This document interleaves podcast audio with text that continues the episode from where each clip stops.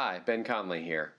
Whether this is your first time to tune in or you're a regular subscriber, I want to thank you for listening in on Salt and Light Community's Sunday teachings. And before we start today, I need to correct some comments that I made. Multiple times in the coming message, you'll hear me reference something like Jesus' three years on earth. While his earthly ministry lasted somewhere around three years, I'm fully aware that Jesus' life on earth lasted somewhere around the 33 year mark, and that he voluntarily laid down some of his fully God attributes for the entirety of that time. I just misspoke in the message and said three years instead of 33, and I did so more than once. Now, in many churches and on many weeks in a given year, many teachers misspeak or mess up phrases like this. Salt and Light chooses not to correct these simple mistakes on a regular basis. But on one hand, again, I made the same mistake more than once. And on the other hand, today's teaching involves some theology that is part of Christian orthodoxy, but but it's perhaps a little less common to folks. And so I wanted to make sure that we are as clear as possible in how we explain that teaching, how we explain that theology. Further, after our gathering, three people approached me, all with a question about those remarks. And yes, it really was three people approaching me, not 33. So, all that to say, I want to thank you for tuning in again. I want to ask that you'll please forgive my brain fog and botched phrases. I wanted to clarify this, knowing that Jesus laid down some of his attributes for the entirety of his 33 years or so on earth, not just for three. With that correction in mind, let's jump into this week's teaching. Okay, cool. Um, I love, I love, I love what Michelle just led us through. Um, and, and I want to chat about it a little bit as we get into our conversation today. Um, what strikes you about kind of long form prayer like that? Or for some of you, it feels like long form prayer. For some of you, it may not. But, but for, for some folks, just lifting up needs to God, it's, it's, it's a little bit uncommon. So, what, what strikes you about that? What's easy about it? What's hard about it? What, what did God bring to mind at some point as we were praying together? Open question. Mm-hmm. Yeah, yeah, there are things that we wouldn't know about that we now have the opportunity to, to lift up to God, not as an individual, but as a, as a church family, which is a really sweet thing. What else? The, the, the, the things that are on our hearts, the way they're so different. Yeah. Those are the things that uh, we're concerned about. As, yeah, everybody has different things on their minds. There's a, a vast array of different, different topics and yet, is there anything that's separated from the kingdom of God and His rule and reign and care? Like God, I love, I love some of the kids' prayers, even especially of like I forget sometimes that God cares about little things like that, right? Yeah. I like that we called it needs instead of just prayer requests because mm-hmm. asking me what I need made me think of something more personal than I might have said if it was just a prayer request. Like I would have maybe thought about something like someone who needed care or like their health was not great or something yeah. like that. That's interesting. So needs made it more personal. Whereas, I, and I wonder if there's something where prayer requests, it almost feels like there's like a something built up in some of our minds, like it has to fit a certain category or be a little bit fitting within a Christian realm, even, or that kind of stuff. Whereas needs is open for everything, anything, as we heard. Good. Anything else come to mind? Okay, another question. When you think of power, just in general, take, take the kind of prayer lens off a little bit. When you think of power, who or what comes to mind? Just when you think of the concept of power.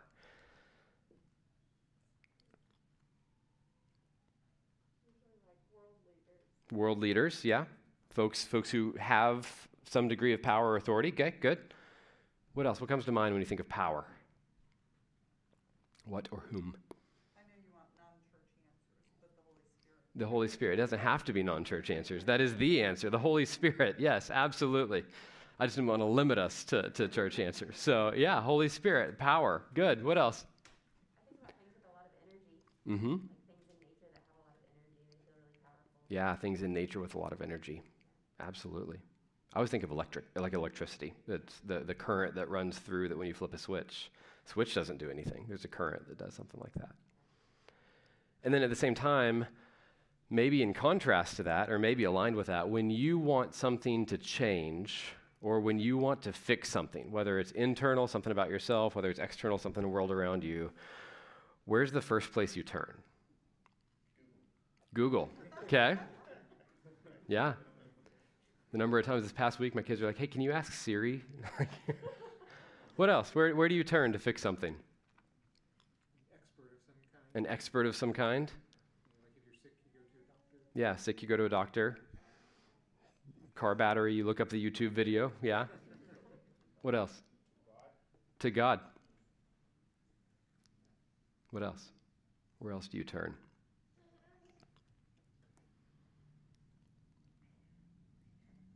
A lot of times these, these things are, are so expectant and they're right in front of us. And so what I love about like, like walking into today's conversation, which is about power, after we just had a, a time of lifting up every need, it's eh, so vast an array of needs, is, is, what, I, what I hope we do today is kind of combine those two things into going. We say that the Holy Spirit is powerful, we say God is powerful, and yet so often when we come up against something we need, God is the, the last place we look. There's something in us that we want to see change. And so we'll do whatever we can in our power to change it, or we'll look to someone or Google how to change this, or five easy steps, or that kind of stuff. We'll, we'll see something going on in the world around us, and we'll start with ourselves, or we'll start with something else. And, and so what I want to do today is just take in one more step in this conversation. And this is going to be kind of a long, drawn out, couple month long conversation to get more and more tangible around this idea of prayer just to try to combine those two things and go when we truly have needs, when we truly are looking for power, what would it look to step into God's invitation and just take one step into going, trusting Him first, looking to Him first, asking Him first. So, again, if you weren't here last week, I think you know by now, but uh, these couple months we're walking through uh, just some of Jesus' own prayer habits. We're learning what to pray and how to pray from what Jesus prayed and how Jesus prayed. And our hope is that we would become increasingly a praying people. And, and, for today's conversation, part of that is because we believe that God is the truest source of power. No matter where else we look, no matter where else we're tempted to, to, to look for power or fixing things or changing things or that kind of stuff, we, we believe, at least in our, in our heads and in our theology, maybe not in the moment, but we believe that God is the truest source of power. And so, just a quick catch up if you weren't here last week, we started by asking the question Does prayer work? And, and the answer we said depends on what do you mean by the word work? Because if, if prayer is, is asking God to conform to our ways or, or, or to, to confirm our priorities, or if we're trying to use prayer to exert some sort of power over God, then no, prayer will not work. Because that's not what prayer is designed for. But, but on the other hand, if prayer is an act of trust, in which we say, God, we want more of your priorities, and God, we, we want to rely more on your power, then prayer starts to accomplish exactly what God designed it for. Prayer, prayer works if prayer changes us. Last week we saw kind of this common type of need, pray, t- type of prayer, praying through needs, but, but we reframed it through the lens of the Lord's Prayer and saying, Our Father in heaven, holy is your name. Inherent in that is saying, God, you are a caring being. You, you care for us. And also, you're so other and so able that you can do anything. And, and also, you're good and right and perfect. And everything you do, we can trust you. And so, every need in the Lord's Prayer is, is seen through the lens of more of your kingdom coming, more of your will being done. Our, our greatest need is more of God's kingdom, more of God's power, more of God's abiding, more of God's spirit. And, and so the lens we pray through matters. Because today we're just going to take one next step in prayer, and, and we're just going to look at two pretty mysterious realities. The first is that Jesus prayed, and, and that should be kind of mysterious to us. Uh, the second mystery is that Jesus' reliance informs our reliance. And then we're going to see this kind of prayer that Jesus prayed, which is a prayer for kingdom empowerment, is what we're going to call it. So we're working our way around the prayer wheel. This is kind of the three o'clock ish side of your prayer wheel. So, Father, would you even empower this? Would you be with us and would you be the source of everything good? And would you remind us of your, your power uh, in the midst of everything else today? It's in your son's name. Amen. All right, so we're going to be in Luke 3. So you want to turn to Luke 3, go for it. But, but, but as you turn, we got to start with this first mysterious realization, and that is that Jesus prayed. And maybe that's not weird to you. Maybe that's not odd to you. But I remember when I first like really paid attention to the fact that Jesus prayed. It was probably my late teens, early 20s. It just stopped me cold because my thought is like Jesus is God. Jesus is super connected with God. And so why would Jesus have to pray? And the image that, that still comes to mind, I don't know if this is even true, but like in my mind, it's like if you own a burger restaurant, if you're the owner, you probably don't pay full price for the burger. You probably don't pay for the burger. It all works out in the wash. And so, in the same way, it's kind of like Jesus is God. Why would he need to pray? That's, that's a really weird image, but that's always what comes to mind. It's like, why would Jesus need to pray if he kind of owns it, if he is God? And so, have you ever wondered why Jesus prayed? That ever come to mind? Why, why, do, you th- why do you think that Jesus prayed? There's, there's kind of two veins of theology that answer this question. And I, I think our view of why Jesus prayed informs our view of Jesus and informs our view of prayer. And so we got to go a little bit theological for a little bit. The, the first vein of theology says that Jesus prayed not because he needed to. In fact, let me, let me state it as strongly as they do. They say Jesus didn't actually need to pray. He only prayed as an example to other people. And, and so, and, and to be fair, like there are times when Jesus prays aloud and says, I'm praying aloud so that others can know the kind of connection we have. But, but if, if Jesus only prayed to be an example to other people, it feels a little bit disingenuous. And, and there are times when Jesus would go off on his own and, and pray and spend time with the Father. And so there's something missing in that view that Jesus only prayed to, to be an example to others.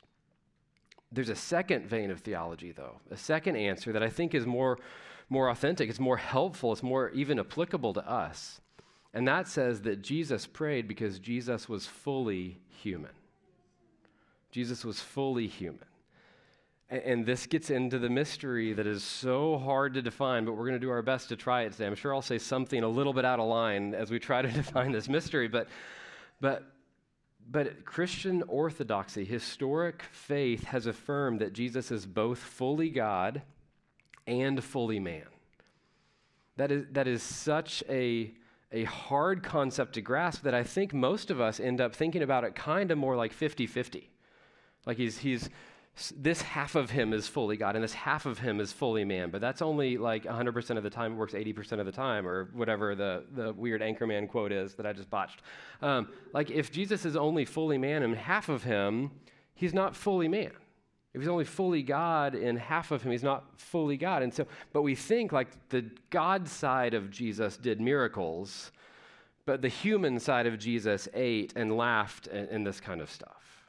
As if somehow those two sides didn't interact. If, if God is only, if Jesus was half and half, he wasn't fully either of those things. And so follow me to just a little bit of logic. It's going to be up on the screen. First, Jesus was fully God, is fully God for all of eternity. He's one with the Father, one with the Spirit. He's the nature and power of God. There's different roles, but Jesus is undeniably all the time fully God. But, as we saw in Philippians, while Jesus was God, is God, and, and, had the rights to God's throne, what did, what did Jesus do in Philippians? Do you remember? He emptied himself. He voluntarily gave up some of his rights for a brief season. And, and, and Philippians 2 7, I think, says he humbled himself to, to take the form of a servant, and he humbled himself to take the form of man. And we know that that eventually led to him dying on the cross, but he gave up, voluntarily gave up some of his rights and titles. He's fully God. He voluntarily gave up some of his rights and titles so that, three, Jesus is still God and will be and always has been, but for three ish years on earth, he was 100% fully human. He ate and drank, and he was tempted, and he laughed, and he felt things deeply just like you do. And as a fully 100% human, Jesus also prayed to God the Father and relied on God the Spirit just like you do. and, and that may feel a little bit like we're walking a line of heresy. And, and, and if it does, I, I think I would invite us to think through this from another lens. Like, we're, we're okay in other areas of Jesus' humanity that he gave some things up. Like, like God is, is all knowing, right? God is, we believe that God is all powerful. We believe God never sleeps, never needs rest. We believe God can be everywhere at once. And yet, we're okay with saying, hey, for three years, Jesus couldn't be everywhere at once. He can only be as he walked on this earth with one group of people in one place at one time. Jesus got tired, and we're okay with that. Jesus had the full range of emotions, and we're okay with that. We're also, we, we might say it like this we're also okay that, that God puts aside some of his own attributes at times. For example, God is always just, and yet God is currently withholding his justice to be patient and let more and more people come to know him. So, so we're okay with God not fully operating in everything God could be. But when it comes to prayer, we don't often think that, that Jesus, as God, was reliant on God as 100% fully human. That makes sense? And, and so here's the, here's the point the, the therefore to this little logical progression. If Jesus was fully human in every other aspect, he was also fully human in his dependence on God. He had a, a, an authentic prayer life with God the Father. He was reliant on God the Spirit. Uh, Hebrews 5, the author of Hebrews, this will be up on the screen, kind of clarifies this for us. But Hebrews 5, verse 7 says this it says that while he was in the flesh, while he was in the flesh, Jesus offered up prayers and supplications with loud cries and tears to him who was able to save him from death, and he was heard because he was God. No, that's not what it said. He was heard why? Because he treated God's name as, as holy, as hallowed. Our Father in heaven, holy is your name. He was heard because of his rev- reverence. Uh, another Bible translation uses that first phrase and says, In the days when Jesus was a man on earth, he prayed. A third says Jesus prayed during his earthly life. There's something unique about this, this particular few, few years of history that is captured maybe best by a Canadian theologian named Mark Jones. He said Jesus' prayers were at the heart of Jesus' obedient, dependent life before the Father. So, so I'm intentionally belaboring this point and you can tell that I'm intentionally belaboring this point, though, because it seems a little bit foreign to us, maybe. But it really greatly matters. Why does it matter that Jesus was fully human? Why does it matter that Jesus was fully dependent on God the Father and God the Spirit? Because if we are learning to pray like Jesus, then if Jesus was reliant on God for kingdom empowerment, for ministry and mission and everyday needs and this kind of stuff, how much more are we reliant on God for kingdom empowerment and mission and ministry and everyday needs? Jesus affirms this kind of dependence himself. In, in the, the Gospel of John, John captures him saying, Truly, truly, I say to you, when his authority is being questioned for the record, Truly, I say to you, the Son can do nothing of his own accord, but only what he sees the Father doing. Whatever the Father does, the Son does likewise. John Owen, who was like the most reformed of all reformed theologians, um, who started Scottish Presbyterianism, huge figure there, wrote a lot of the, the long form Puritan kind of books. His claim is that while most commonly people understand Jesus' miracles, even, divined on Jesus' divine nature, that it is the Holy Spirit who's the true author of Jesus' miracles. And coming from that particular vein of theology, that's a big deal. And so if, if we are like Jesus, fully human, then we are of that same dependence, that same relationship with God the Father. If God the Spirit enabled Jesus as fully human to heal and to have insight into others and to do miracles, then the Spirit can do the same through us who are also fully human. We are not God, but we are fully human. While Jesus was fully God before eternity, he is also the perfect example of, our, of, of full humanity. He's the only human who is ever 100% fully aligned with God the Father and God the Spirit. And so his prayers, while he was on earth, happened because he was reliant on his Father's will and direction and on the Spirit to lead and empower him. His prayers on earth happened because he needed kingdom empowerment for his mission, for his ministry, for his everyday life. There was a lot of theology, but it matters. Does that make sense? Any questions on that? Again, it's a mystery. There's some of that that, that is probably a little bit misexplained, but, but we, we've got to get it.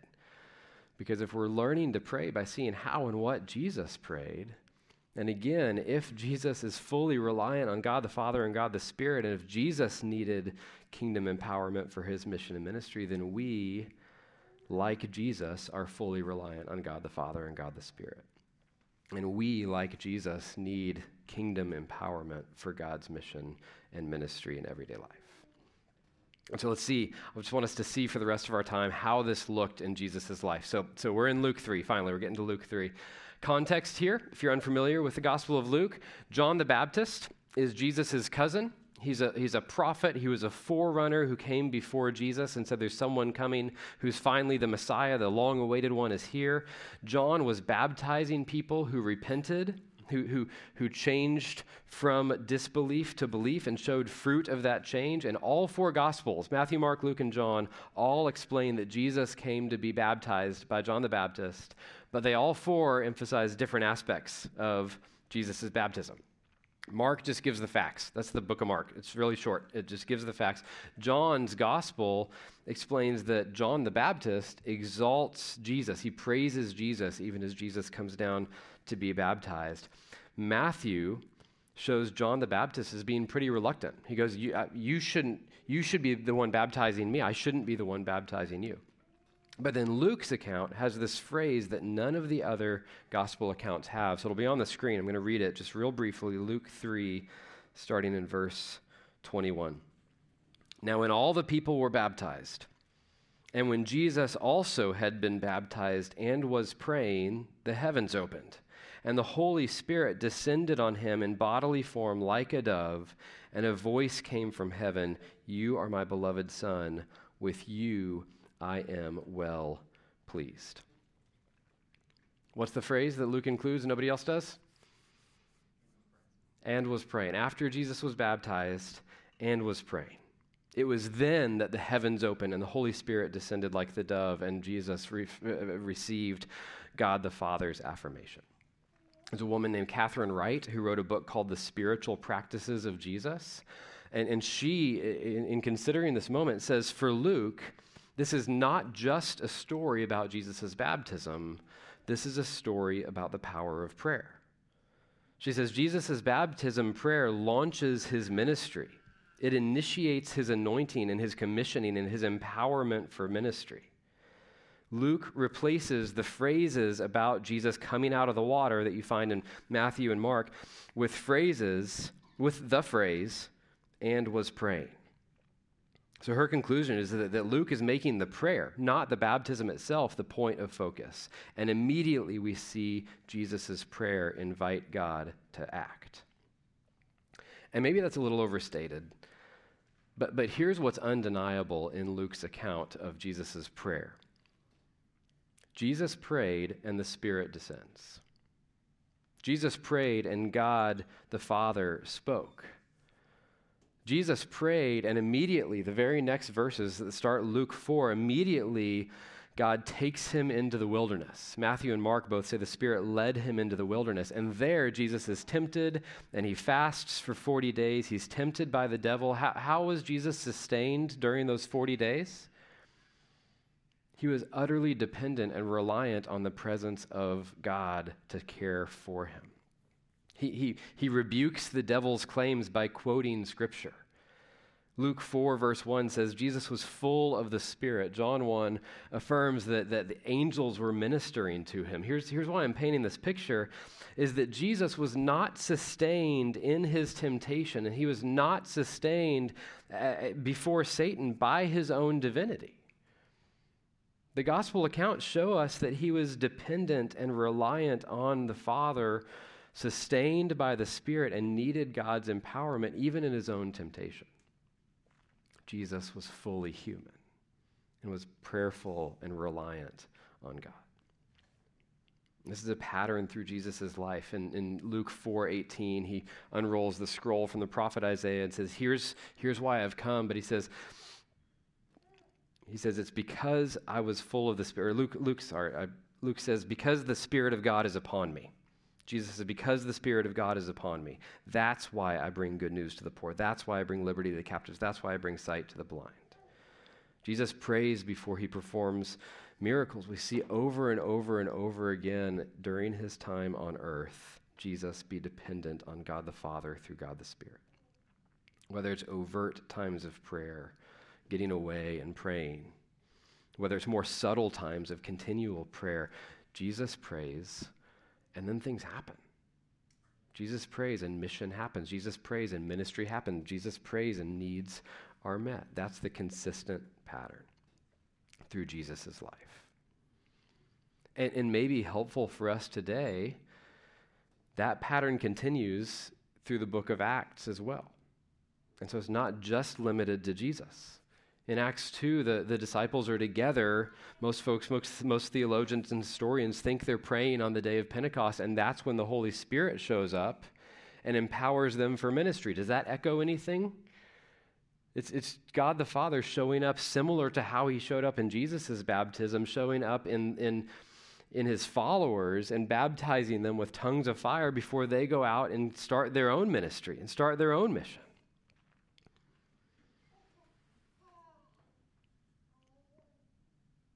Jesus' followers in Acts pray and God reveals himself. Jesus' followers in Acts pray and God frees captives. Jesus' followers in Acts pray and sight is given to the blind. Jesus' followers in Acts pray and they're guarded from temptation and from the power over evil. Or sometimes Jesus' followers in Acts pray and then God brings them home to be with God. And, and here's the point of all of this is that we are mere humans, just like Jesus' followers were mere humans. And we are human like Jesus was human. And for anyone who follows Jesus, you are filled with and led by and have access to the power of God the Spirit, just like Jesus' followers and just like Jesus were filled with and led by and had access to the power of the Spirit. But back to where we started, so often when we want to see anything happen, want to see anything fixed, when we want to see anything change, internal, external, something about me, something about the world around me, something about someone I'm in relationship with, we turn to about every other power other than God and, and will do just about anything other than pray. Or at least that's true for me. Maybe I'm the only one. But, but I want you to think practically what do, you, what do you do when you're tempted? For example, we saw Jesus be tempted by the devil. What do you do when you're tempted? So often we, we work on setting up our own rules we, we create some sort of safe, safe space for us to avoid it. Maybe we'll read specific verses on that kind of temptation. We'll depend on some man made, human made method to, to stop us from being tempted. Some of those things aren't bad, they just don't last. What do you do when you see a need in the world around you? Do you immediately try to jump in and meet it? Again, we're, we're called to help, but we can't be the savior of everything. There's a, a, pastor in Florida named H.B. Charles Jr., and he's got a just great book called It Happens After Prayer. It's a fantastic book, but one quote, I read it years ago, and this one quote has stuck with me, like a gut punch kind of stuck with me. He says, The things that you pray about are the things that you trust God to handle. The things you neglect to pray about are the things you trust you can handle on your own.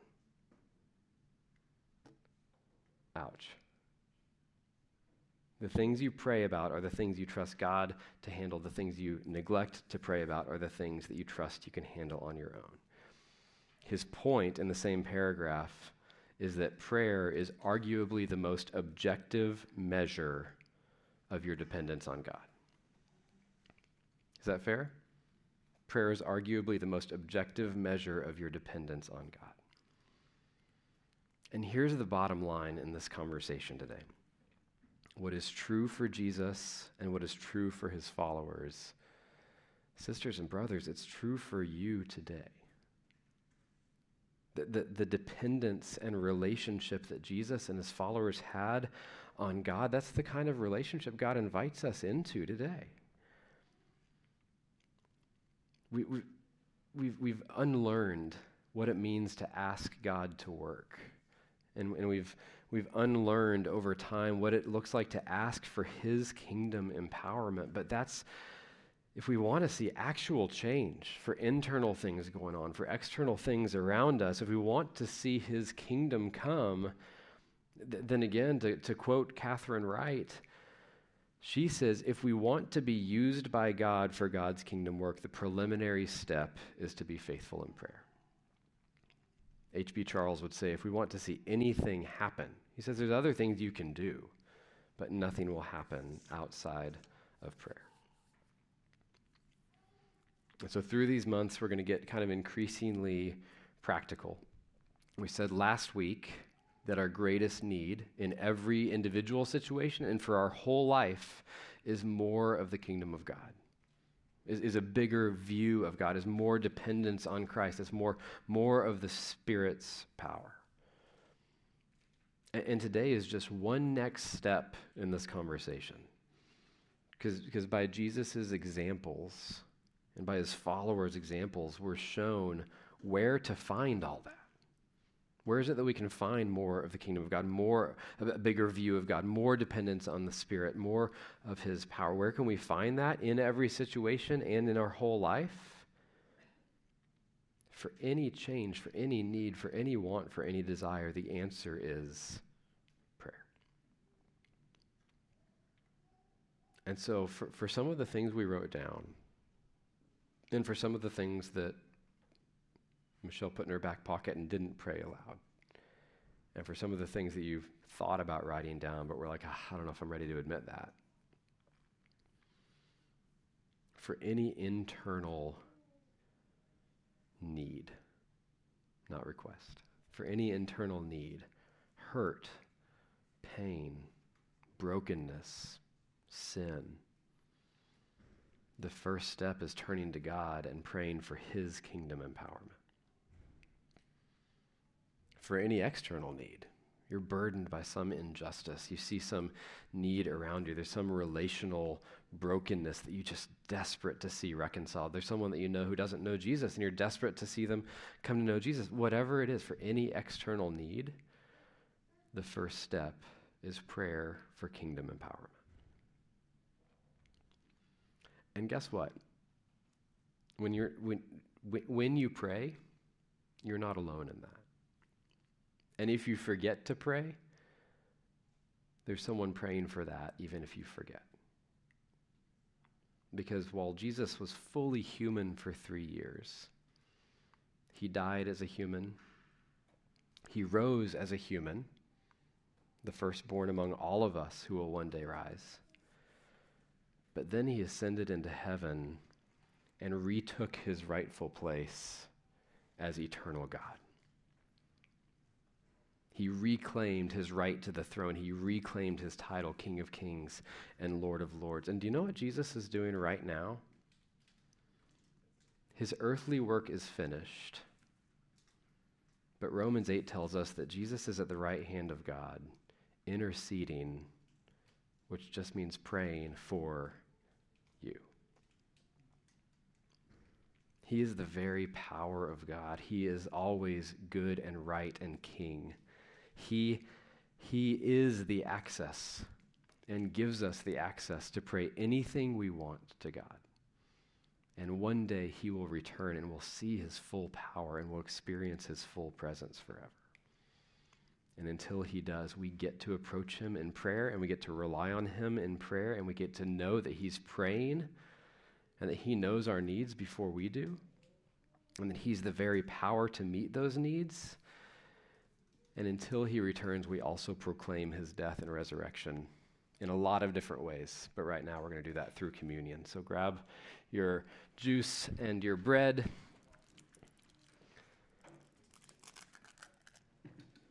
And this is maybe an especially poignant declaration today as we talk about relying on something other than ourselves, as we talk about our need for Jesus, our greatest need and every other need is proven to be true. And God's promises are yes and amen through the death, resurrection, reign, life, death, resurrection, and reign of Jesus. And so we take the bread and we say, Jesus, this is your body broken for us. And we take and eat, remembering we need that power that we don't have.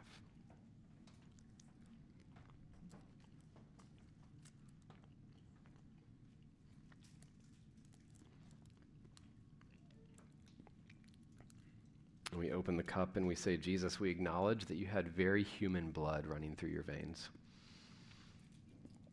And yet it was the only perfectly sinless, sacrificial blood, the only blood that could rightfully redeem us, the only blood that didn't need more and more and more sacrifices. And so we say, This is the blood of Christ shed for you and for many for the forgiveness of sins.